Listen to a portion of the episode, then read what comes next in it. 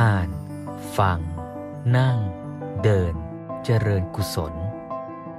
สี่สั้นสามตามรอยอริยวินัย ร่วมกันศึกษาธรรมะ น้อมนำสู่การปฏิบัติในทุกขณะของชีวิต เพื่อพัฒนาภายในแห่งตนและสังคมส่วนรวมสำหรับกิจกรรมช่วงนี้เนี่ยในเดือนมกราและกุมภาพันธ์เนี่ย ในโครงการตามรอยอริยวินัย ก็ว่าด้วยหัวข้อเรื่องการศึกษาแนวพุทธศิลปศาสตร์แนวพุทธนะโดยเฉพาะช่วงกุมภาเนี่ยก็พูดมาจนถึงเรื่องของเกี่ยวกับการศึกษาความจริง ในแง่ของวิทยาศาสตร์ และเทคโนโลยี และท่าทีที่เราจะมีต่อเทคโนโลยีทำยังไงให้เทคโนโลยีมาเป็นปัจจัยเกื้อกูล ในการที่จะส่งเสริมพัฒนาชีวิต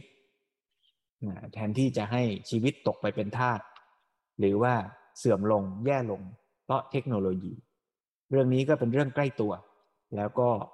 น่าจะเป็นประโยชน์กับทั้งตัวเราเองด้วย กับทั้งลูกหลานญาติมิตรพี่น้อง ลูกศิษย์ลูกหา ไม่ว่าเราจะอยู่ในบทบาทฐานะไหนในสังคม เรื่องราวของอริยวินัยเนี่ยก็คือเรื่องที่เรา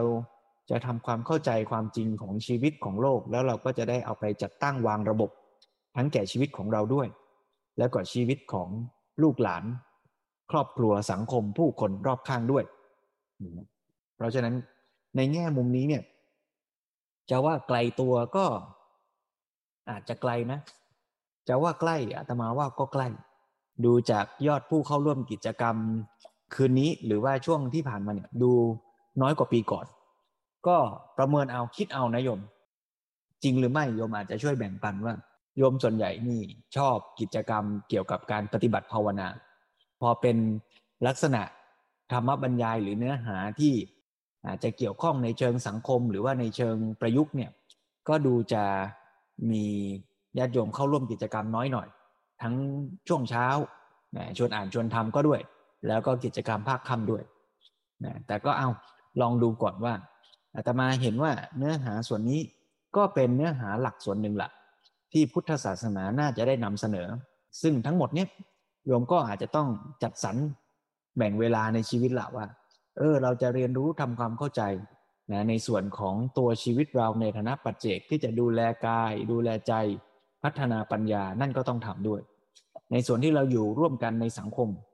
ก็อาจจะต้องศึกษาวางท่าทีให้ดี ไม่อย่างนั้นเราก็อาจจะกลายเป็นนักปฏิบัติธรรมที่อยู่กับโลกแบบแคะแกลม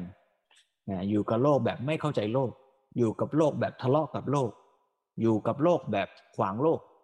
นะอันนี้ก็เป็นแง่มุมที่อาจจะต้องเชิญชวนกัน ทั้งหมดก็คือกระบวนการพัฒนานี่แหละนะอย่างที่หลวงพ่อสมเด็จใช้คำว่าพัฒนาอย่างเป็นองค์รวม ถ้าเราพัฒนามนุษย์ในด้านใดด้านหนึ่ง โดยไม่เห็นภาพรวมนะสุดท้ายก็อาจจะกลายเป็นการพัฒนาที่ไม่ยั่งยืนไม่สมบูรณ์ก็ได้นะเพราะฉะนั้นทั้งหมดนี้ก็ คิดว่าต้องแบ่งปัน แล้วก็ต้องจัดสรรนะแม้แต่ในชีวิตเราเอง เวลาชีวิตที่เหลืออยู่ ไม่รู้เหลืออยู่กี่ปี แต่ละวันเวลาก็มีจำกัดเสียเหลือเกิน เออเราจะใช้เวลาแต่ละวันนี้ทำอะไรดีนะจะศึกษาอะไร จะเอาไปทำอะไร เฉพาะไอ้เรื่องที่ควรต้องศึกษานี่แม้ ก็ดูเยอะเสียเหลือเกิน แล้วไอ้สิ่งที่มันไม่จำเป็น บางทีมันก็มาเอาเวลาในชีวิตเราไปซะอีกนะเพราะฉะนั้นอาตมาเชิญชวนกันว่า เราอาจจะต้องกลับมาตั้งหลักนะวางแผนชีวิตกันให้ดีแล้วล่ะ เนี่ย ส่วนหนึ่งของการจัดตั้งวางระบบชีวิตนะโยมเนาะชีวิตปีนี้ผ่านมาเดือนจะครึ่งแล้ว โอ้ เร็วจริงเลย เราจะแบ่งสรรเวลาของเราศึกษาอ่านฟังทำประโยชน์อะไรกันดีบ้างหนอนะอันนี้ก็ต้องเชิญชวนกัน คราวนี้ในส่วนของวันนี้ก็เอาเรื่องราว เมื่อเช้ามาเล่าให้โยมฟังสักหน่อย ใครที่ได้ร่วมกิจกรรมเมื่อช่วงเช้าแล้วนะวันนี้เราอ่านหนังสือเรื่องคนไทยสู่ยุคไอทีก็เชื่อมโยงต่อเนื่องมาตั้งแต่เดือนที่แล้วเนี่ยเราพูดเรื่องการศึกษาแนวพุทธให้เห็นว่า การศึกษาพัฒนาชีวิตต้องเป็นไปอย่างองค์รวม แล้วในการศึกษาทำความเข้าใจชีวิตเนี่ยคือเข้าใจความจริง แล้วก็มาจัดตั้งวางระบบ ในตัวเรื่องของเทคโนโลยีเนี่ยมันก็คือการเอาวิทยาศาสตร์มาออกดอกออกผล เป็นกระบวนการหรือเป็นเครื่องไม้เครื่องมือ ในการที่จะอำนวยประโยชน์ให้แก่มนุษย์ ซึ่งหลวงพ่อสมเด็จก็เน้นย้ำว่า อยู่ที่เราคือคนที่จะใช้เทคโนโลยีเนี่ยเราจะใช้มันในลักษณะที่จะเอาไปใช้ทำประโยชน์ ให้เกื้อกูลต่อการดำเนินชีวิตในการค้นหาความจริงในการทำงาน หรือว่าเราจะใช้เทคโนโลยีเพียงเพื่อหาความสุข สนองกิเลสตัณหา ได้ทั้งคู่ มันเป็นไปได้ทั้งคู่นะแล้วก็รายการเมื่อเช้านี้ก็ชวนกันให้ดูว่าเออลองกลับมาสำรวจตัวเรา ว่าเราส่วนใหญ่เราใช้เทคโนโลยีแบบไหน สิ่งที่หลวงพ่อสมเด็จเตือนก็คือว่าถ้าเราใช้เทคโนโลยีในฐานะ นักเสพนักบริโภค นักแสวงหาความสุข เทคโนโลยีก็จะทำให้ ชีวิตเราเนี่ยมีความเสื่อม เสื่อมในแง่ที่ว่าหนึ่งเป็นคนมักง่าย เป็นคนที่เอาสะดวก แล้วก็ไม่ไม่ลงแรงไม่ตั้งใจไม่ขวนขวายในการที่จะใฝ่แสวงหาความรู้สู้สิ่งยาก อันที่สองก็จะทำให้อินทรีย์เราเสื่อม ไม่ฝึกท่องจำไม่ฝึกใช้สมอง ไม่ฝึกใช้อะไรละ เพราะว่าเทคโนโลยีมันช่วยหมด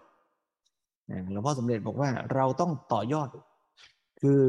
ใช้ความพยายามขยันขันแข่งของเราเนี่ยพัฒนาบนยอดของเทคโนโลยีที่มันดีแล้ว ให้เราสามารถค้นคว้าทำประโยชน์ได้ยิ่งขึ้น สูงขึ้น สะดวกขึ้นต่อไปหลวงพ่อสมเด็จยกตัวอย่างเรื่องการค้นคว้าพระไตรปิฎกแต่ก่อนนี่ค้นคว้ายาก เพราะว่าไม่มีคอมพิวเตอร์ จะหาเนี่ยต้องเปิดอ่านจากตัวหนังสือจากคัมภีร์ การจะค้นจะคว้าก็ทำได้ยาก แต่ในสมัยนี้นี่การค้นคว้าง่ายขึ้น เพราะฉะนั้นเมื่อค้นคว้าง่ายแล้วเนี่ย เราก็ต้องใช้ความพยายามเท่าเดิมหรือมากกว่าเดิม เพื่อที่จะค้นคว้าผ่านเครื่องมือที่มันสะดวก ก็จะทำให้คนรุ่นเรานี่สามารถจะค้นคว้าศึกษา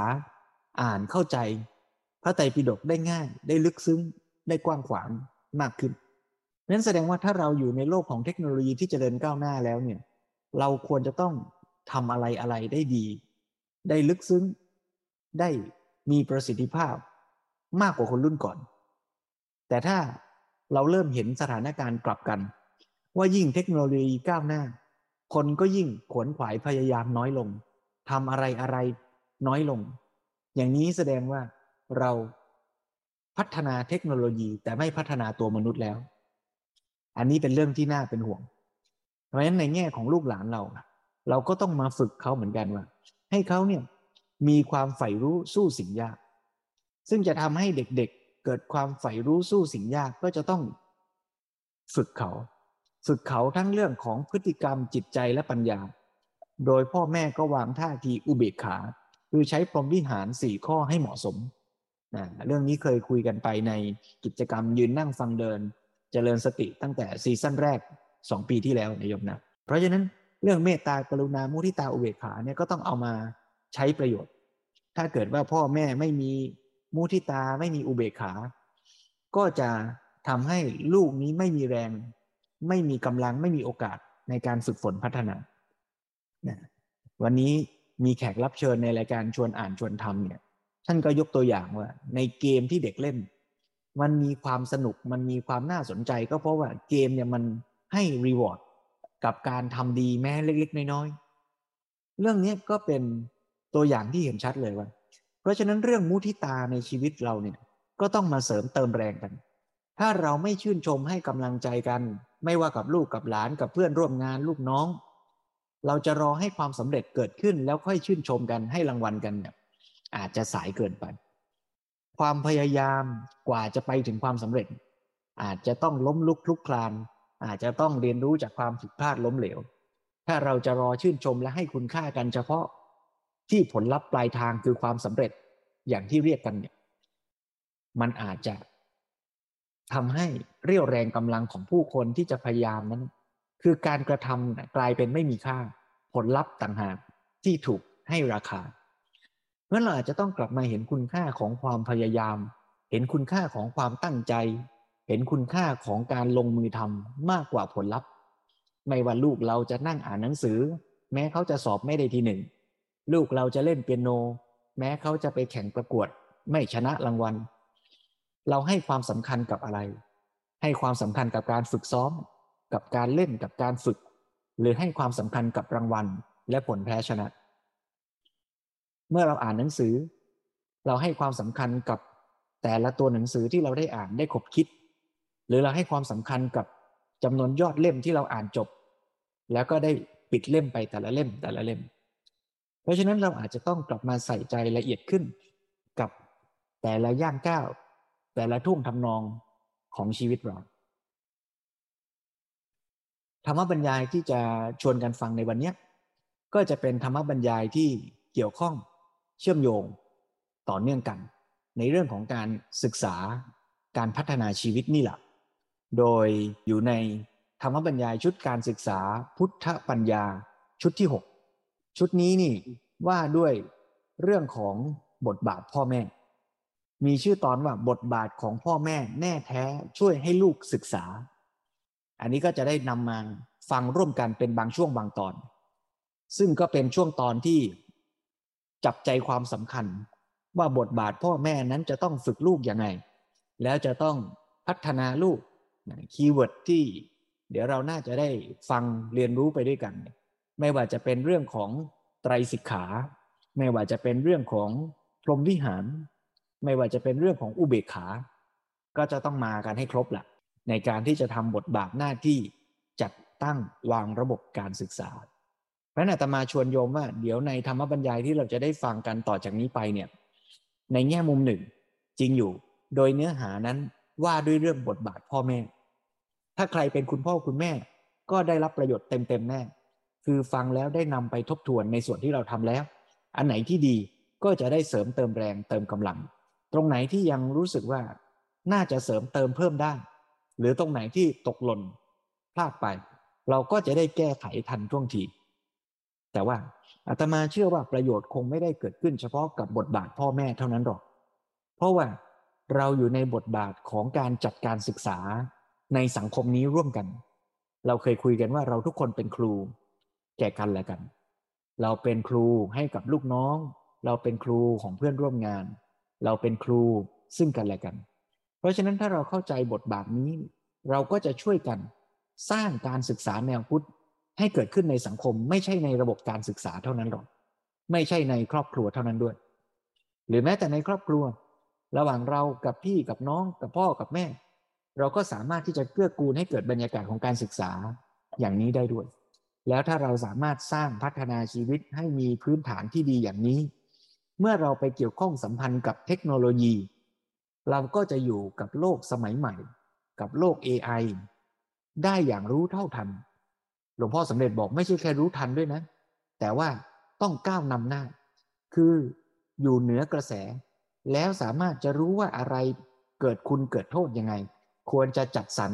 ปรับแก้หรือนำหน้าไปอย่างไรด้วย เพราะฉะนั้นการเตรียมตัวให้พร้อม การพัฒนาตัวเองให้ดีจึงเป็นรากฐานที่สำคัญ แล้วทั้งหมดทั้งปวง ก็ไม่ได้หมายถึงเพียงแค่ว่าเราจะไปจัดการศึกษาให้กับใครใคร ไม่ว่าในบ้านหรือในสังคมเท่านั้น แต่สำคัญที่สุดก็คือการกลับมาจัดการศึกษาให้กับตัวเองด้วย เราก็จะต้องเป็นครูให้แก่ตัวเราเอง แล้วก็กลับมาถามตัวเองว่าการพัฒนาไตรสิกขาในชีวิตของเรานั้นเป็นอย่างไร ศีลเป็นยังไง การที่เราใช้ชีวิตของเรานั้น เบียดเบียนคนอื่นไหมการใช้ชีวิตของเรานั้น พึ่งพาพึ่งพิงความสุข จากวัตถุสิ่งเสพภายนอก จากเทคโนโลยีมากน้อยแค่ไหน เราเป็นอิสระจากมัน หรือเราเป็นทาสของมัน วันนี้ชวนทุกท่านได้กลับมาสำรวจตรวจสอบตัวเราเอง ทั้งในบทบาทที่เรา เป็นนักเรียนด้วย และในบทบาทที่เราจะได้จัดการศึกษาให้แก่ผู้คนรอบข้างในชีวิตของเราด้วย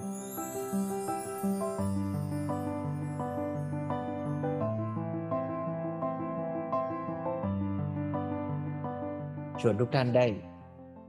เตรียมความพร้อมที่จะได้รับฟังธรรมบรรยายของหลวงพ่อสมเด็จพระพุทธโฆษาจารย์ร่วมกัน นั่งในอิเรบทที่ผ่อนคลาย สบายๆ แม่จะต้องรู้ความจริงว่าอ้อลูกไม่ได้อยู่กับเราตลอดชีวิตนะ ลูกอยู่กับความเป็นจริงของโลกชีวิต ร่างกายชีวิตของเขาก็เป็นธรรมชาติ เป็นไปตามกฎธรรมชาติ เขาออกไปอยู่สังคม ก็ต้องอยู่ในกติกาสังคมโลกชีวิตต่างๆ มันไม่ตามใจเราหรอกไม่ตามใจเขาหรอก เพราะฉะนั้นเราต้องเตรียมเขาให้พร้อมที่จะไปรับผิดชอบชีวิตของเขาเอง ตอนนี้พ่อแม่ก็เลย ใช้อุเบกขาหาแบบฝึกหัดมาให้ลูกทำอย่างที่ว่าดูให้ลูกทำนะตอนนี้ลูกคนนี้จะเข้มแข็ง รับผิดชอบตัวเองได้ เนี่ยเพราะฉะนั้นเราต้องหันกลับมาเน้นเรื่องการศึกษาในครอบครัว แม้แต่ขั้นพื้นฐานแค่นี้ก็ไม่ค่อยไหวกันแล้วเดี๋ยวนี้ก็ครอบครัวเนี่ยหายากเหลือเกินที่ทำหน้าที่แค่สองอย่างนี้นะทีนี้ต่อไปเอาแล้วยังไม่พอ นี้ถ้ามีเวลาต่อไปก็พูดถึงบทบาทของพ่อแม่ในการนำเข้าสู่การศึกษาขั้นสูงขึ้นไปแล้ว ทีนี้ก็เข้าสู่ชีวิตของลูกที่จะเดินหน้า ซึ่งจะเป็นการพัฒนาก้าวไปสู่ความสมบูรณ์ พร้อมที่จะไปอยู่ในโลก พร้อมที่จะไปสร้างสรรค์โลก และมีชีวิตที่ดีงามมีความสุข อะไรล่ะ ตอนนี้ก็พ่อแม่ก็จะช่วยลูกในเรื่องของการพัฒนาตัวชีวิตเขาเอง ชีวิตของตัวเขาเนี่ยนะ มีอะไรบ้าง ชีวิตของคนเราที่ดำเนินอยู่เนี่ย มีสามด้านด้วยกัน ด้านที่หนึ่งคือความสัมพันธ์กับสิ่งแวดล้อม โดยทางกายวาจา ใช่ไหมอ่า อันนี้เป็นตัวที่ปรากฏชัดก่อนเลย เราอยู่ร่วมในโลกเนี่ย เราก็สัมพันธ์กับสิ่งแวดล้อม สิ่งแวดล้อมมีสองประเภท คือหนึ่งสิ่งแวดล้อมทางวัตถุ แม้แต่อาหารการกินสิ่งที่เราได้พบเห็น แม้แต่โบสถ์แม้แต่หลวงพ่ออะไรต่างๆที่มาพบญาติมิตรครูอาจารย์นี่เป็นสิ่งแวดล้อมสำหรับเราทั้งนั้น เราต้องใช้กายวาจาในการสัมพันธ์แสดงออก ต่อไปสองชีวิตของเราในดำเนินอยู่ได้ด้วยอะไร ก็บอกว่าด้วยจิตใจ เราจะมีพฤติกรรมกายวาจาแสดงออกสัมพันธ์อย่างไรเนี่ย มันไม่ปราศจากด้านจิตใจ อย่างน้อยต้องมีความตั้งใจ ต้องมีเจตนาต้องมีเจตจำนง เราจะเคลื่อนไหวกายสักอย่างหนึ่งจะเดินไปไหน เราจะเอามือไปหยิบอะไร เราจะพูดอะไรเนี่ย เรามีความตั้งใจนั้นจิตใจมาเชื่อมทันที เป็นตัวชักใหญ่อยู่เบื้องหลัง จิตใจทำหน้าที่ตลอดเวลาที่เราเคลื่อนไหวพฤติกรรม ตั้งใจอย่างไร เจตนาอย่างไรอยู่ที่แรงจูงใจ อยู่ที่คุณสมบัติ แรงจูงใจโลภอยากได้ แรงจูงใจโกรธอยากทำร้าย อันนี้จะแสดงออกมาโดยความตั้งใจในทางพฤติกรรมกายวาจาเคลื่อนไหวพูดจาก็จะเป็นไปตามนั้น เพราะนั้นพฤติกรรมกายวาจาไม่ได้เป็นอิสระ ต้องมีจิตใจประกอบด้วยเอาแล้วนะสองด้านจิตใจ แล้วจิตใจนั้นก็มีอะไรบ้าง มีจิตใจที่มีคุณธรรมความดีหรือไม่นะเช่น โกรธ อยากทำร้าย หรือว่ามีเมตตากรุณา รักใคร่ปรารถนาดีนะนี่เป็นพวกคุณธรรม หรือว่ามีสมรรถภาพไหมจิตใจเข้มแข็งหรืออ่อนแอนะเจออะไรแล้วถอย เจอปัญหาปั๊บไม่สู้แล้ว ยอแยงอแงนะหรือว่าเจอปัญหาแล้วสู้นะต้องทำนะอย่างที่ว่ามีคติมีจิตสำนึกในการฝึกตนว่าเจอปัญหาเลยคือเจอแบบฝึกหัด ถ้าเราทำแบบฝึกหัดสำเร็จคือเราได้ก้าวหน้าขึ้นอีกขั้นหนึ่ง เพราะฉะนั้นเราก็อยู่ที่เนี่ยนี่เรียกว่าสมรรถภาพทางด้านจิตใจ มีความเพียรมีความเข้มแข็ง มีความรับผิดชอบ มีสติ มีความยั้งคิด มีการรู้จักควบคุมตนเองได้ มีสมาธิมีจิตใจแน่วแน่จิตอยู่กับใจอยู่กับกิจจิตอยู่กับงาน หมายความว่าจะทำอะไรใจอยู่กับสิ่งนั้นได้ แน่วแน่ไม่ฟุ้งซ่านไม่วอกแวก อันนี้ก็เป็นเรื่องของสมรรถภาพจิตใจ และอีกอันหนึ่งก็คือความสุขความทุกข์จิตใจคุณมัวเศร้าหมองว้าเว เบื่อหน่ายหรือว่าเป็นจิตใจที่ร่าเริงเบิกบานผ่องใสสดชื่นมีความสุข อันนี้เป็นด้านจิตใจ แล้วมันจะมีผลออกมาทางพฤติกรรมหมดเลย แล้วทีนี้อีกอันหนึ่งคืออะไรคือด้านปัญญา ชีวิตมนุษย์ของเราเนี่ยไม่ขาดปัญญา ทุกขณะที่เราเคลื่อนไหวพฤติกรรมนั้น เราจะพูดอะไรเราจะทำอะไร แม้แต่จะเดินเนี่ยเราต้องมีความรู้นะถ้าเราไม่รู้เราเดินไม่ได้ เราไม่รู้จะเดินไปยังไง เดินไปไหน เรารู้ที่หมายที่ไปรู้ว่าเราอยู่ที่ไหนนะแล้วก็เรารู้แค่ไหนเราทำได้แค่นั้น ใช่ไหมเรารู้แค่ไหนพฤติกรรมของเราก็ทำได้แค่นั้น เราก็ขยับขยื่นได้แค่นั้น แล้วก็พูดจาได้แค่นั้น จิตใจของเราก็เหมือนการต้องอาศัยปัญญาความรู้ ถ้าเราไม่รู้เราเจออะไรปับ๊บ อึดอัดขัดข้องทันที ลองเจออะไรสิไม่รู้นี่มันคืออะไรมันเป็นยังไงมันจะเอายังไงกับเราเนี่ย อึดอัดขัดข้องมีความทุกข์บีบคั้นจิตใจทันที เพราะนั้นไม่รู้เนี่ยมาคู่กับทุกข์แต่พอรู้ว่ามันคืออะไรเป็นยังไง เราจะทำไงต่อมันในโล่งทันที เพราะฉะนั้นปัญญาความรู้เนี่ยทำให้จิตใจเป็นอิสระ นั้นปัญญาความรู้นี่เป็นตัวทำยังไงบ้างชี้นำบอกทาง ขยายขอบเขต เนี่ยเราเคยรู้เราเคยทำได้แค่นี้ พอความรู้มาเนี่ยมันขยายขอบเขตทันทีเลยทำให้เราทำได้กว้างขวางซับซ้อนยิ่งขึ้น มันเป็นตัวปลดปล่อยให้เป็นอิสระเราไม่รู้ปั๊บนี่อึดอัดขัดข้องบีบคั้น พอรู้ปั๊บโล่งทันทีเลยเป็นอิสระ พฤติกรรมการเคลื่อนไหวติดขัดอยู่พอปัญญารู้ปั๊บโล่งไปได้ตลอด เพราะฉะนั้นปัญญาในหน้าที่สำคัญที่สุดของมันคือ เป็นตัวปลดปล่อยนี่เป็นตัวทำให้เป็นอิสระ เพราะฉะนั้น ทำให้พฤติกรรมเป็นอิสระทำให้จิตใจเป็นอิสระ ชีวิตของคนเราที่ดำเนินตลอดเวลาเนี่ยก็คือการใช้สามด้านของชีวิตนี้หนึ่งพฤติกรรมกายวาจาสัมพันธ์กับสิ่งแวดล้อมทางวัตถุและทางสังคมสองจิตใจของเราที่มีคุณธรรม หรือมีกิเลส แล้วก็มีสมรรถภาพหรือไม่ แล้วก็มีความสุขหรือไม่ แล้วก็สามเรื่องปัญญาความรู้ของเรา ที่จะเข้าใจสิ่งทั้งหลายได้ถูกต้อง แล้วรู้จักใช้ความคิดให้ถูกทางให้สำเร็จ อันนี้พ่อแม่ก็ต้องมาช่วยลูกในการที่จะพัฒนาสามด้านเนี้ยสามด้านนี้มันเป็นคำที่ยาวจะเรียกให้สั้นว่ายังไง ใครทราบบ้างหนึ่งด้านสัมพันธ์กับสิ่งแวดล้อม ทั้งทางวัตถุทางสังคมด้วยกายวาจา ใช้ศัพท์สั้นว่าอะไร นี่แหละอ้าวทีนี้จะเฉลย เราไปติดศัพท์แล้วเราก็ไปติดกับความคิดความเข้าใจเก่าๆ โดยแปลความหมายไม่เป็น อันนี้เรียกว่าศีลหลายคนนึกไม่ออก เอ๊ะมันจะเป็นศีลได้ยังไง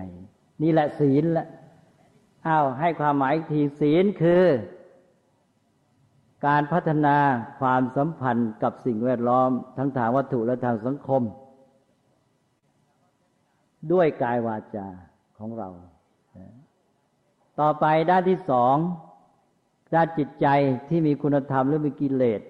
แต่เราต้องการให้มีคุณธรรมความดี แล้วก็มีสมรรถภาพเข้มแข็งเป็นต้น พร้อมทั้งมีความสุขสดชื่นเบิกบานผ่องใส อะไร ตัวนี้คืออะไร เรียกสั้นที่สุดคือ สมาธิตอนนี้ชักเริ่มคาดหมายได้แล้วอ้าวแล้วตอนนี้พอเห็นแนวแล้วนี่พอพอเริ่มศีลมาแล้วฉันก็เดาได้เหมือนกันเลยก็เพราะฉะนั้นศีลมันก็ต่อด้วยสมาธิเนี่ยถูกต้องสมาธิบางทีพระท่านเรียกว่าอธิจิตสิกขาด้านจิตใจ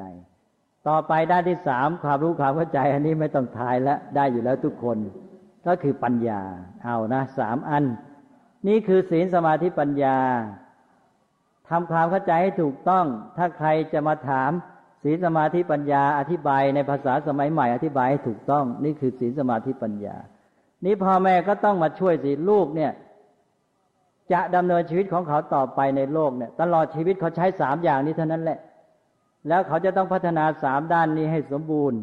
ถ้าเขาพัฒนาได้ดีเท่าไหร่เนี่ย เขายิ่งมีชีวิตที่ดีที่ประเสริฐเท่านั้น โดยเฉพาะด้านปัญญานี้จะต้องพัฒนากันอย่างยิ่งเลย พัฒนาจนกระทั่งปัญญานั้นเป็นโพธิญาณเลย แล้วปัญญาตรัสรู้อ้าวทีนี้พ่อแม่ก็พัฒนาอาตมาก็จะยกตัวอย่าง เช่นเรื่องศีลก่อน ศีลนี่พวกเรามักจะไปนึกถึง โอ้ ปานาติปาตาเวรมณี อันนั้นก็ถูกใช่ นั่นเรียกว่าศีลห้าก็คือเว้นจากปานาติบาตเป็นต้น ก็ไม่ผิด แต่มันไม่พอเนี่ยเอานะ ไม่ผิดแต่ไม่พอ เพราะว่าศีลไม่ใช่แค่นั้น ศีลอันนั้นเป็นศีลในแง่สัมพันธ์กับสิ่งแวดล้อมทางสังคม ถ้าต้องการให้มนุษย์เนี่ยไม่เบียดเบียนกันไม่แย่งชิงกันเกินไป พออยู่กันได้ โลกไม่ลุกเป็นไฟท่านก็เลยให้ศีลห้ามาสำหรับอยู่กับเพื่อนมนุษย์ แต่ว่าศีลในด้านสัมพันธ์กับสิ่งแวดล้อมทางวัตถุล่ะ อันเนี้ยที่เรามักจะไม่ค่อยมองแล้วพระท่านเน้นมาก เมื่อกี้บอกแล้ว ว่าเราเกิดมาเนี่ยมีอะไรติดมาที่จะทำให้เราเนี่ยได้หาความรู้ได้ศึกษาก็คือตาหูจมูกลิ้นกาย แล้วเราก็เอาตาหูจมูกลิ้นกายของเราเนี่ยแหละสัมพันธ์กับสิ่งแวดล้อมนี่ เราสัมพันธ์กับสิ่งแวดล้อมด้วยตาก็ดูสัมพันธ์กับสิ่งแวดล้อมด้วยหูก็คือฟังสัมพันธ์กับสิ่งแวดล้อมด้วยจมูกก็ดมกลิ่น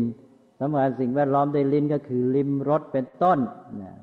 กายสัมผัสอะไรต่าง ๆ เราเนี่ยโดยเฉพาะนักวิทยาศาสตร์นี่ก็จะใช้มากสาม ก็คือหนึ่งใช้ตาสองใช้หูสามใช้กายสัมผัส สัมผัสกายนะสามตัวเนี่ยเป็นตัวสำคัญอันนี้คนเราเนี่ยก็หาความรู้อย่างเงี้ยการสังเกตปรากฏการณ์อะไรต่าง ๆ ก็ใช้พวกอินทรีย์เหล่านี้ทางพระท่านเรียกอินทรีย์ นี่เราต้องใช้เป็นการใช้อินทรีย์สัมพันธ์กับสิ่งแวดล้อมให้เป็นนี้คือศีลประเภทสำคัญที่เราจะต้องเริ่ม ตั้งแต่ในครอบครัว ถ้าพ่อแม่ไม่รู้หลักนี้ก็ไม่ได้ใช้ตาหูจมูกลิ้นของลูก ให้เป็นทางของการศึกษาไม่ช่วยลูกเลย แล้วพ่อแม่ก็ทำหน้าที่แสดงโลกแก่ลูกนี้ไม่เป็น พอแสดงลูกโลกนี้กับลูกก็ต้องแสดงทางไหนทางตาทางหูใช่ไหมเนี่ยให้ลูกได้ดูได้ฟัง เนี่ยลูกก็ใช้ไม่เป็นก็เอาตาไปดูทีวีรายการที่มันโหดร้ายเป็นต้น อย่างที่ว่าเมื่อกี้ก็กลายเป็นเสียไป อันนี้เราก็เริ่มแล้วทีนี้ ก็ใช้ตาหูเป็นต้น สัมพันธ์กับสิ่งแวดล้อมให้เป็น สัมพันธ์ยังไง สัมพันธ์โดยที่ว่าให้เกิดประโยชน์ การสัมพันธ์กับสิ่งแวดล้อมมันก็จะได้สองอย่าง คือหนึ่งได้ความรู้หาความจริงให้ได้สองได้ประโยชน์กับชีวิตเอามาใช้ เช่นในการแก้ปัญหาเป็นต้นก็จำไว้เลยมันมีสองอันที่เราจะต้องให้ได้ ในการสัมพันธ์เนี่ยมองเป็นฟังเป็นคือมองให้ได้ความจริง กับมองให้ได้ประโยชน์ ถ้ามองไม่เป็น ก็ไปติดที่ความรู้สึกก็ชอบใจไม่ชอบใจใช่ไหมจบ ถ้าคนที่ติดอยู่ก็ชอบใจไม่ชอบใจก็ตาดูฟังถูกใจถูกตาถูกหูก็ชอบใจก็สุข เจอสิ่งไม่ชอบใจไม่ชอบหูก็เป็นทุกข์ก็อยู่แค่นั้นไม่ได้อะไร แต่คนที่เป็นนี่ไม่ว่าอะไรชอบใจไม่ชอบใจฉันเรียนรู้เป็นหมดดังนั้นฉันก็มองเป็นดูเป็นก็ก็ได้ความรู้นั้นก็ไปอ่านว่าหนึ่ง มองหรือฟังก็ตามให้ได้ความจริงสองให้ได้ประโยชน์ หาประโยชน์จากมันให้ได้ ใครจะมาด่าเรา เออ เราต้องหาประโยชน์ให้ได้เนออย่างนี้ไม่เป็นไร แม้แต่สถานการณ์ที่เลวร้ายที่สุดเนี่ย คนที่มีการศึกษาเนี่ย เขาจะใช้ตาหูให้ได้ประโยชน์ เพราะฉะนั้นมันไม่มีอะไรเลยที่เราจะไม่สามารถหาประโยชน์ได้ นั้นถ้าเป็นวิถีพุทธเนี่ย จะต้องตั้งแนวคิดนี้ไว้เลยว่า ไม่มีอะไรในโลกนี้ที่เราจะหาประโยชน์ไม่ได้หนึ่งหาความรู้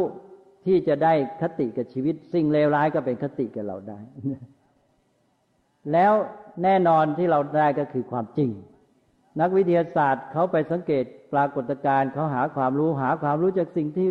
เป็นปัญหานะ ใช่ไหมใครเขาไปหาความรู้จากสิ่งที่ไม่เป็นปัญหา เขายังไม่รู้มันเป็นปัญหาแล้วก็หาความรู้นั่นคนที่จะพัฒนาจึงบอกว่าต้องเจอแบบฝึกหัด แล้วเจอแบบปัญหาแล้วก็แก้ปัญหาเขาก็เรียนรู้ไปแล้วก็ใช้ตาหูให้เป็น เอาละอันที่หนึ่งนี่แหละศีลละ ศีลคือใช้ตาหูเป็นต้นที่เรียกว่าอินทรีย์นี่ให้เป็น ให้ได้ความจริงและได้ประโยชน์ แล้วเราฝึกกันไหม ถ้าเด็ก วันวันหนึ่งก็ไม่มีอะไรใช้ตาดูหูฟังได้แต่เสพได้แต่ความชอบใจไม่ชอบใจดูทีวีก็ได้แค่ สนุกสนานบันเทิงลุ่มหลงมัวเมา อะไรอย่างนี้ก็แสดงว่าไม่มีศีลนะถ้าหากว่าดูเป็นฟังเป็นก็มีศีล อันนี้ศีลนี้ท่านเรียกว่า อินทรียสังวรศีล ศีลที่เกี่ยวกับการรู้จักใช้อินทรีย์ ศีลเริ่มต้นที่บ้านแล้วเห็นไหมถ้าพ่อแม่ชักนำลูกเป็นก็เริ่มให้ลูก ได้พัฒนาศีลคือความสัมพันธ์กับสิ่งแวดล้อม ทุกอย่างเป็น ไปเจอธรรมชาติได้รู้สักได้สัมผัสกับมันได้ความสวยงาม ได้เรียนรู้อะไรคืออะไรเป็นอะไรเรียนรู้เพิ่มทุกวันมาอยู่ก็แค่ชอบใจไม่ชอบใจ ยังมีอีกอาตมาจะยกตัวอย่าง ศีลที่สัมพันธ์กับสิ่งแวดล้อมทางวัตถุ ชีวิตของคนเราทุกคนเนี่ยเกิดมาพอเริ่มชีวิตก็ต้องกินอยู่ เป็นอยู่ต้องบริโภค การบริโภค เช่น บริโภคอาหารเป็นต้น เราต้องกินอาหารจึงอยู่ได้ พอกินเราก็สัมพันธ์กับสิ่งแวดล้อมทางวัตถุทันที การกินการบริโภคการใช้สอยสิ่งต่าง ๆ นี้คือ ความสัมพันธ์พื้นฐานของชีวิตกับสิ่งแวดล้อม นี้ถ้าเราสัมพันธ์ไม่เป็นก็เกิดโทษ เช่น กับอาหารเราสัมพันธ์เป็นไหม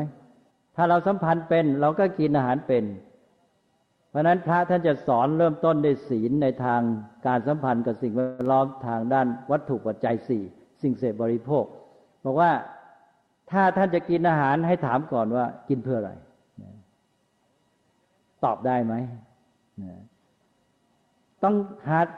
เด็กโตมาในบ้าน แต่ตอนแรกแกก็ติดเรื่องอร่อยก่อนใช่ไหมอร่อยไม่อร่อยอร่อยไม่อร่อย ถ้าพ่อแม่ไม่ให้การศึกษากับลูก ไม่ชักนำในการศึกษาก็ติดอยู่แค่ สนองความต้องการอร่อยหรือไม่อร่อยของลูกก็จบกันอยู่เท่านั้นทีนี้อร่อยมันไม่อร่อยเนี่ย มันไม่แน่ว่าจะเป็นคุณเป็นโทษกับชีวิตไม่เด็ดขาดนี่เราก็จะต้องมีความรู้ เพื่อจะรู้ว่า เออ เรากินนี่เพื่ออะไร เรากินเพื่ออร่อย เรากินเพื่อโก้เก๋อวดกันว่าเรานี่โก้กับคนอื่นมีฐานะกว่า หรือกินเพื่ออะไร ก็จะตอบได้ทุกคนว่าที่จริงนี่กินเพื่อร่างกายแข็งแรงมีสุขภาพดี มันเป็นความต้องการของชีวิต เป็นความต้องการของร่างกายโดยธรรมชาติ ไม่ใช่ความต้องการโก้เก๋อร่อยอร่อยหรอกที่เป็นตัวความต้องการที่แท้จริง ความต้องการที่แท้จริงคือความต้องการของชีวิต ที่จะเป็นอยู่คือให้ร่างกายแข็งแรงมีสุขภาพดี แล้วเราจะได้อาศัยร่างกายนี้ไปดำเนินชีวิตเป็นอยู่ ไปทำงานทำการเป็นต้น ไปทำการสร้างสรรค์ดำเนินชีวิตที่ดีศึกษาอะไรเป็นต้นเนี่ย เมื่อเรารู้เข้าใจอย่างนี้เราก็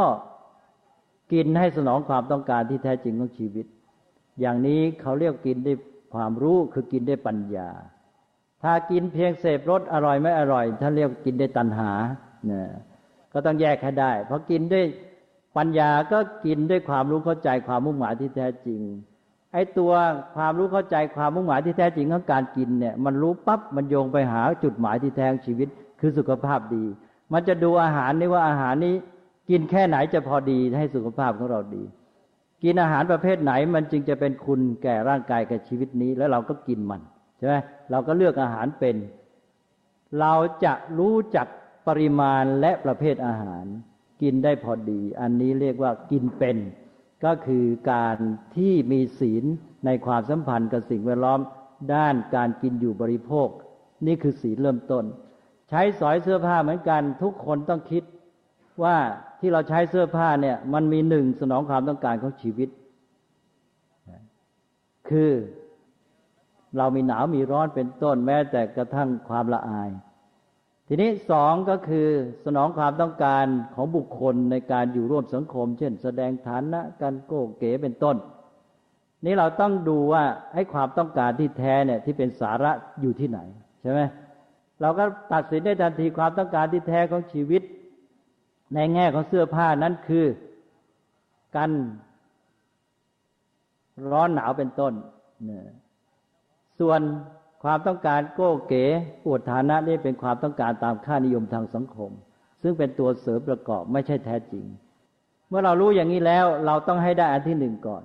คือต้องสนองความต้องการที่แท้จริงของชีวิตก่อน เมื่อได้อันนั้นแล้วจะสนองความต้องการทางสังคม ทางค่านิยมเป็นต้นแค่ไหน เราก็ใช้ปัญญาพิจารณาจัดให้เหมาะ แล้วเราก็จะพอดีไม่ใช่ลุ่มหลงไปตามค่านิยม นี่คนที่ไม่มีปัญญาไม่รู้จักบริโภคด้วยปัญญาแกก็ไป ตามค่านิยมไปตามสังคมเป็นบุคคลที่ต้องการอดโก้เก๋ไม่รู้ว่ากินอยู่ใช้เสื้อผ้าเป็นต้นเพื่อความมุ่งหมายอะไรที่แท้จริงนั้นศีลมันก็ไม่เริ่มนั้นศีลนี่เอาแล้วนักที่นี่ศีลคือการใช้อินทรีย์ตาหูจมูกลิ้นกายใจ ให้เป็นให้ได้ความจริงและประโยชน์สองก็คือ ศีลเกี่ยวกับการบริโภค ปัจจัยสี่และเครื่องใช้สอยต่างๆ ซึ่งเราจะต้องใช้สอยบริโภคด้วยความรู้เข้าใจ วัตถุที่ประสงค์ที่แท้จริง โดยเฉพาะเป็นความต้องการของชีวิต เราจะต้องมองว่าตัวเราคนทุกคนเนี่ยมันมีสองด้าน ด้านหนึ่งเป็นชีวิตและด้านหนึ่งเป็นบุคคล ทุกคนเนี่ยด้านหนึ่งเป็นชีวิตคือเราทุกคนเนี่ยร่างกายจิตใจของเราเนี่เป็นธรรมชาติ และเป็นไปตามกฎธรรมชาติ มีเกิดแก่เจ็บตายมีอะไรต่อะไรต้องมีระบบการย่อยอาหาร มีระบบหายใจมีระบบไหลเวียนของโลหิตเป็นต้นอันนี้เป็นไปตามกฎธรรมชาติในมนุษย์ทุกคนนี่ด้านหนึ่งเป็นชีวิตเนี่ยที่เป็นจริงตามธรรมชาติ เป็นไปตามกฎธรรมชาติ อีกด้านหนึ่งก็คือมนุษย์เป็นบุคคล เป็นส่วนร่วมอยู่ในสังคม ชื่อนายกนายขอคุณนั่นคุณนี่นะมีบทบาทตำแหน่งหน้าที่นั้นในสังคมอะไรต่าง ๆ เหล่านี้ สองอันเนี่ย เราต้องรู้จักประสานให้ดี อย่างเวลารับประทานอาหารปั๊บเนี่ยเราโยงบุคคลกับชีวิตได้ เรากินอาหารอ๋อไม่ใช่แค่สนองความต้องการของบุคคลที่โก้เก๋อยู่ในฐานะในสังคมนะ เรากินอาหารเพื่อสนองความต้องการชีวิต ที่มนุษย์เราด้านที่แท้เป็นชีวิต แล้วต้องไอให้ได้นี้ก่อน นี่อย่างนี้เป็นต้น พอได้อย่างนี้แล้วก็เป็นการเป็นอยู่อย่างฉลาดแล้ว ได้อะไรคือการไม่แปลกแยก นี่คือจุดเริ่มต้นที่ว่า ที่บอกเมื่อกี้บอกว่ามนุษย์เป็นสัตว์ประเสริฐเก่งที่สร้างโลกของมนุษย์ขึ้นมาได้ซ้อนโลกธรรมชาติ แต่มันซ้อนตั้งแต่ชีวิตเขาแล้วที่บอกว่ามนุษย์เนี่ยด้านหนึ่งเป็นชีวิต ด้านหนึ่งเป็นบุคคล ที่อยู่ในสังคม และด้านที่เป็นบุคคลสังคมเนี่ยไปสร้างโลกของมนุษย์ขึ้น ด้านที่เป็นชีวิตมันก็อยู่ในโลกของธรรมชาติไปตามเดิมนี้ถ้าเราดำเนินชีวิตในแต่ละวันเนี่ย เราดำเนินชีวิตเป็น เราก็ไม่แปลกแยกใช่ไหมตั้งแต่ชีวิตกับบุคคลเนี่ย ตัวเราเองเนี่ยไม่แปลกแยก เราเป็นมนุษย์ที่มีสองด้าน ด้านที่เป็นชีวิตกับบุคคลเนี่ยแม้แต่กินอาหารเราก็เชื่อมประสานได้แล้วพอกินอาหารในฐานะบุคคลปั๊บโยงไปถึงชีวิตให้ชีวิตได้คุณค่า ได้สุขภาพดีทันที เราก็ไม่แปลกแยกนั่นแหละนี่แหละคือวิถีชีวิตพุทธแหละ ก็เป็นชีวิตแห่งการศึกษาและเป็นชีวิตที่ดีงามที่ปลอดภัย มนุษย์ที่พัฒนาอย่างนี้ตั้งแต่ในบ้านแล้วออกไปอยู่ในโลกในปลอดภัยแน่ดำเนินชีวิตที่ดีงาม มีความสุขด้วยตนเอง รับผิดชอบตัวเองได้ สร้างสารรค์สังคมไม่ต้องเบียดเบียนใคร พออยู่ไปในโลกนี้ไปต่อไปก็เป็นคนมีความสามารถที่จะมีความสุขด้วย ไม่ใช่เฉพาะมีความสามารถที่จะหาสิ่งเสพบำเรอความสุขเพราะนั้นถ้าเราพัฒนาถูกต้องมีการศึกษาเนี่ย เราจะต้องบอกว่าเรามีความสามารถที่จะมีความสุขแค่ไหน ถามตัวเอง อย่าไปคิดแค่ว่า ฉันมีความสามารถที่จะหาความสุขแค่ไหน ถ้าได้แค่นั้นแล้วกันโลกนี้ ร้อนลุกเป็นไฟเนี่ยจะเบียดเบียนกันไม่มีใครพอ ฉันต้องเอาให้มากที่สุดใช่ไหมแล้วทรัพยากรธรรมชาติอะไรแต่อะไรในโลกเนี่ยมันไม่พอหรอก ก็ต้องฆ่าฟันทำสงครามกันข่มเหงกันอยู่เนี่ย แต่ว่าถ้ามีความสามารถในมีการมีความสุขแล้ว เราจะ มีความสุขโดยพึ่งพาสิ่งภายนอกน้อยลง และจะมีอิสรภาพมากขึ้น คนที่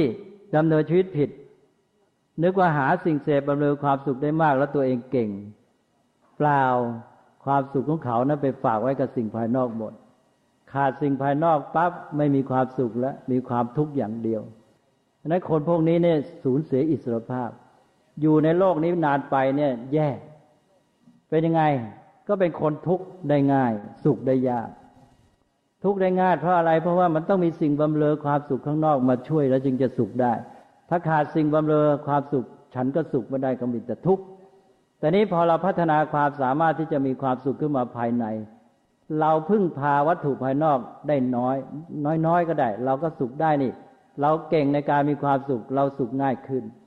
นั้นคนที่เก่งจริงๆเนี่ยถามตัวเองในแง่ความสุขว่า โตขึ้นมาเนี่ย สุขง่ายขึ้นหรือสุขยากขึ้นนะถ้าคนไหนตอบว่าฉันสุขยากขึ้น แสดงว่าการศึกษาผิดแหละนะถ้าหากว่าเก่งจริงนะ ก็ต้องตอบว่า ฉันเป็นคนสุขได้ง่ายขึ้น เออ อย่างนี้ถูกต้องนะก็แสดงว่ามีความสามารถที่จะมีความสุข ทุกก็เช่นเดียวกัน คนที่อยู่ไปโตขึ้นไปโตขึ้นไป ทุกข์ได้ง่ายขึ้นทุกทีนี่ มันก็แย่ทีมจะพัฒนาอะไร ทีนี้ถ้าหากว่าเก่งจริงก็ต้องทุกข์ได้ยากขึ้น อะไรต่ออะไรจะมาทำให้ฉันทุกข์นี่ โอ้ยทำได้ยาก เจออะไรต่ออะไรฉันเป็นสุขได้หมดใช่ไหมเจอปัญหาฉันก็สุข เจอสิ่งที่ยากฉันก็ได้เรียนรู้นะคนที่เป็นนักพัฒนาตนมีจิตสำนึกในการพัฒนาเนี่ย เขาจะมองว่า โอ้ อะไรที่มันยิ่งยากอะไรเป็นปัญหานี่ เราจะได้ฝึกตัวเองมากได้พัฒนาตัวเองมาก เพราะนั้นเจอปัญหานี่ชอบใจเนี่ยเจอของยากนี่ชอบใจ เจอบทเรียนยากชอบใจ ปรีเข้าไปหาบอกว่า เออ ดีแล้ว เดี๋ยวฉันจะได้ฝึกเต็มที่เลย แล้วจริง ๆ นะกว่าจะผ่านไปได้เนี่ย ได้เยอะแยะ แต่คนที่ไม่มีจิตสำนึกในการฝึกตัวเอง ไปเจออะไรยากก็ท้อแล้วถอยหลังแล้วไม่สู้แล้วจิตใจก็หดหู่ท้อแท้ มีความทุกข์ ใจก็ทุกข์แล้วไม่เต็มใจทำกับฝืนใจทำก็ไม่ได้ผลเขาเรียกว่างานก็ไม่ได้ผลคนก็เป็นทุกข์แต่พอตั้งใจถูกมีท่าทีมีจิตสำนึกในการฝึกตน เจอเรื่องยากบอกทีนี้ดีแล้วเจอเรื่องยากฉันยิ่งได้มาก เพราะว่ายิ่งยากยิ่งได้ฝึกตัวเองมากนั้นก็เลยชอบใจก็เลยไปทำสิ่งที่ยากพอทำสำเร็จหนึ่งใจตัวเองก็เต็มใจทำสองก็ตั้งใจทำด้วยเพราะชอบ ตั้งใจทำแล้วก็มีความสุขด้วยงานก็สำเร็จด้วยดีด้วยชีวิตก็พัฒนา เพราะนั้นเราเป็นอยู่อย่างดีเนี่ยไม่ต้องกลัว ตอนนี้สังคมมีวิกฤตวิกฤตไม่ต้องกลัวทั้งนั้นนะเอามาเป็นบทเรียนแต่ว่าต้องหาต้องมองให้เป็น ถ้ามองไม่เป็นก็เนี่ยหนึ่งก็จับเจ้านั่งทุกเรานี่สังคมของเราวิกฤตเราไม่มีเงินซื้ออะไรได้ตามชอบใจแล้วลำบากใจก็ทุกอย่างเดียว ถ้าไม่งั้นก็พอมีเงินก็ไปลุ่มหลงมัวเมาหาแต่ความสุขจากการเสพ หาความสุขอยู่นั่นแหละ แล้วก็เบียดเบียนกันประเทศชาติก็ไม่พัฒนา อันนี้ถ้าเรามองเป็นเนี่ยเรามีการศึกษาแบบพุทธมีวิถีชีวิตพุทธใช่ไหมเราก็มองสถานการณ์ทุกอย่าง เราได้เรียนรู้หมด เวลานี้สถานการณ์สังคมไม่ดีเป็นวิกฤต เราก็ต้องหาประโยชน์จากมันให้มากที่สุดหนึ่งเรียนรู้หาความจริงว่าเหตุผลเป็นยังไงสังคมของเราจึงเกิดปัญหาอย่างนี้ประสบวิกฤตอย่างนี้ เป็นเพราะเหตุปัจจัยอะไรที่พวกเราทำอย่างนั้นยังไงกันบ้างสองก็หาประโยชน์จากมันให้ได้ก็คือฝึกตัวเองเนี่ยฝึกตัวเองจากปัญหา แล้วกว่าจะผ่านวิกฤตไปนี่ คนไทยก็จะพัฒนาเยอะแยะจะเก่ง นี้ถ้าหากว่าวิกฤตขนาดเข้ามาอย่างนี้คนไทย ยังไม่รู้จักใช้ให้เป็นบทเรียนเป็นแบบฝึกหัด มันก็น่าเสียดาย เสียเปล่า เวลาก็จะหมดไปเปล่าเสร็จแล้วเราก็แย่ตามเดิม เพราะนั้นอยู่ที่ว่าเราจะดำเนินวิถีชีวิตพุทธเป็นไหมถ้าหากว่าดำเนินวิถีชีวิตพุทธเป็น เวลานี้สังคมมีวิกฤต เราจะต้องบอกว่าคนพุทธต้องเอาประโยชน์จากวิกฤตนี้ให้ได้นะแล้วจะต้องสร้างชีวิตสังคมของเรานี้ให้ดีให้เข้มแข็งให้ก้าวหน้าขึ้นมาจากวิกฤตนี่แหละ เอาวิกฤตนี้เป็นจุดเริ่มต้น แล้ววิกฤตนี้ก็จะเป็นจุดพลิกผันใหม่ พลิกผันในทางที่ดีคือไปสู่ความเจริญก้าวหน้าถ้าวิกฤตเราใช้ไม่เป็น ก็จะไปต่อด้วยวิบัตินะถ้าวิกฤตเราใช้เป็นเราปฏิบัติถูก มันก็กลายเป็นวิวัตตรงนี้คือจุดหัวเลี้ยวหัวต่อ เพราะนั้นก็ให้เรามามองให้เป็น แล้วใช้ประโยชน์จากพระพุทธศาสนา ซึ่งอยู่ที่เนื้อตัวของชีวิตเรานี่แหละ ไม่ใช่ไปต้องไปเที่ยวหาว่าถ้าพัฒนาชีวิตเป็นใช้หลักธรรมในพุทธศาสนาเป็นก็อยู่ที่ชีวิตเราแล้ว เราก็หาประโยชน์จากมันแล้วพลิกวิกฤตให้เป็นวิวัตหรือทำวิกฤตให้เป็นจุดเริ่มต้นของวิวัตให้ได้ คนไทยจะต้องมีความเข้มแข็งอันนี้ น่าเสียดายมากคนไทยจำนวนมากเนี่ยหนึ่ง อ่อนแอ แล้วพอเจอวิกฤตขึ้นไปนะ โอดโอย ไม่มีความอดทนไม่มีความเข้มแข็ง หันไปได้แต่ไปขอร้องไปบนบานไปวิงวอน หาโชคลาภลอยอะไรต่าง ๆ เหล่านี้นี่หนึ่งแล้วพวกนี้อ่อนแอนะอีกพวกหนึ่งก็พอตัวเองได้โอกาสก็ฉวยโอกาส ไม่เห็นแก่เพื่อนร่วมสังคม แล้วก็หาความสุขจากการเสพมัวเมาหลงละเลงใช่ไหมอย่างนี้สังคมของเราถ้าขืนอยู่ในแนวนี้นะวิบัติตามมา ถ้าเราจะเป็นชาวพุทธใช้วิถีชีวิตพุทธจะต้องมาดำเนินในทางที่ถูกต้องนี้ ต้องใช้วิกฤตนี้เป็นแบบฝึกหัดในการพัฒนาตัวเอง ฝึกตัวเองของเราขึ้นมาแล้วเราจะมีความเข้มแข็ง เราจะได้ปัญญาเราจะพัฒนาชีวิต และสังคมของเราให้เจริญงอกงามได้อย่างแน่นอน แล้ววิกฤตนี้ก็จะกลายเป็นวิวัตต่อไปฉะนั้นอย่าได้เสียกำลังใจ อย่าได้อ่อนแอ อย่าได้ท้อถอย นี้คือเวลาดีงาม ที่จบไปนั้นเป็นช่วงตอนหนึ่งของธรรมบรรยาย ของหลวงพ่อสมเด็จพระพุทธโฆษาจารย์ ในชุดการศึกษาพุทธปัญญา การศึกษามองหาบทบาทพ่อแม่ ในหัวข้อเรื่องบทบาทของพ่อแม่แน่แท้ ช่วยให้ลูกศึกษาช่วงที่สองท่านใดจะฟังเต็มๆก็ไปดูใน pa ประยุตโต org หรือว่า YouTube pa ประยุตโต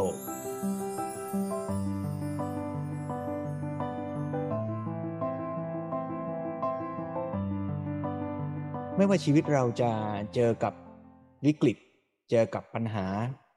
เจอกับ เทคโนโลยี หรือแม้แต่เจอกับความสุขสบาย ถ้าชีวิตของเราไม่ได้รับการพัฒนามาก่อน เจอทุกข์ก็ท้อแท้สิ้นหวัง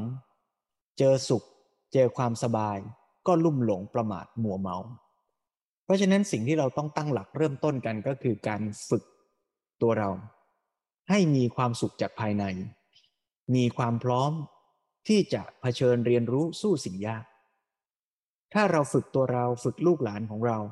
ให้มีจิตใจที่เต็มอิ่ม มีจิตใจที่มีความพร้อม มีคุณภาพ มีใจดี มีปัญญาดี มีพฤติกรรม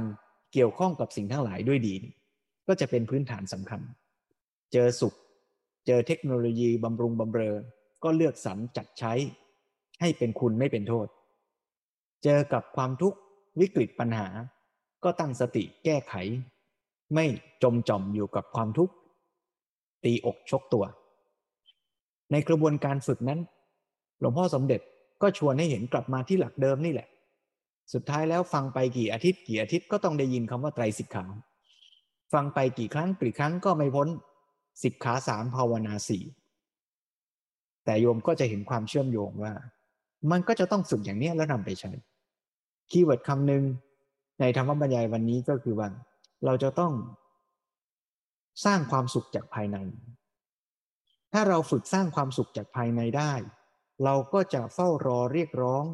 ความสุขจากสิ่งเสพภายนอกน้อยลง เราก็จะฝึกถือศีลแปดก็ได้ วัตถุสิ่งเสพภายนอก มีก็ดี ไม่มีก็ได้ หรืออาจจะถึงขั้นว่าไม่มีซีดี แต่ถ้าจำเป็นต้องมีก็ใช้ให้เป็นประโยชน์ได้ เราก็จะเป็นอิสระ จากวัตถุสิ่งเสพ จากโทรศัพท์มือถือ จากอินเทอร์เน็ต จากเครื่องบำรุงบำเรอ หรือเทคโนโลยีต่าง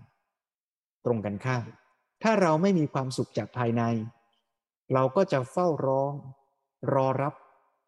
เรียกร้องหวยหา ความสุขจากภายนอกชนิดที่เรียกว่า ขาดไม่ได้เลยทีเดียว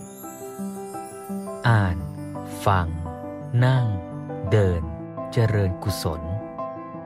ซีซั่นสามตามรอยอริยวินัย